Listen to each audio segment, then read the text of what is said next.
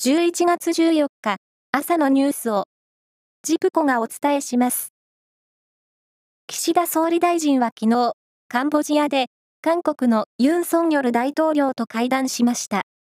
日韓首脳の正式な会談は、ほぼ3年ぶりで、最大の懸案となっている、元徴用工問題で、外交当局間の協議が加速している状況を踏まえ、早期解決を図る方針で一致しました。トルコ最大の都市、イスタンブール中心部の繁華街で13日午後、爆発があり、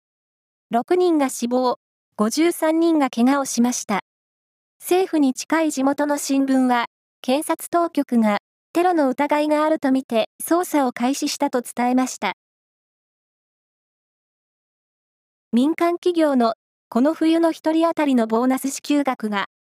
前の冬に比べ 1.2% から 3.1% 増えるという予測を、民間シンクタンクなど6社が公表しました。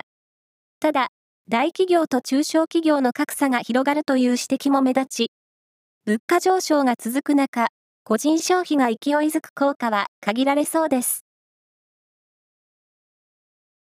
男子ゴルフの三井住友ビザ太平洋マスターズは昨日、静岡県で最終日が行われ、31歳の石川遼選手がプレーオフを制して3年ぶりに優勝しました。女子ゴルフの伊藤園レディースは、山下美夢有選手が今シーズン4勝目を飾るとともに、順位に応じて与えられるポイントの1位を確定させ、年間女王に輝きました。21歳103日での女王は、史上最年少です。ソフトボールで今年スタートした新リーグ JD リーグのプレーオフ決勝が行われ、ビッグカメラ高崎がトヨタ自動織機に2対1で勝って、初代王者に輝きました。フィギュアスケートのグランプリシリーズ第4戦、イギリス大会の女子で、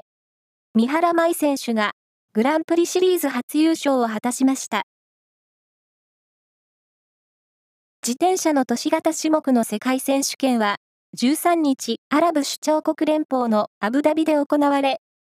BMX フリースタイル、パーク決勝で、男子は東京五輪代表の中村輪夢選手が日本勢初優勝を果たしました。以上です。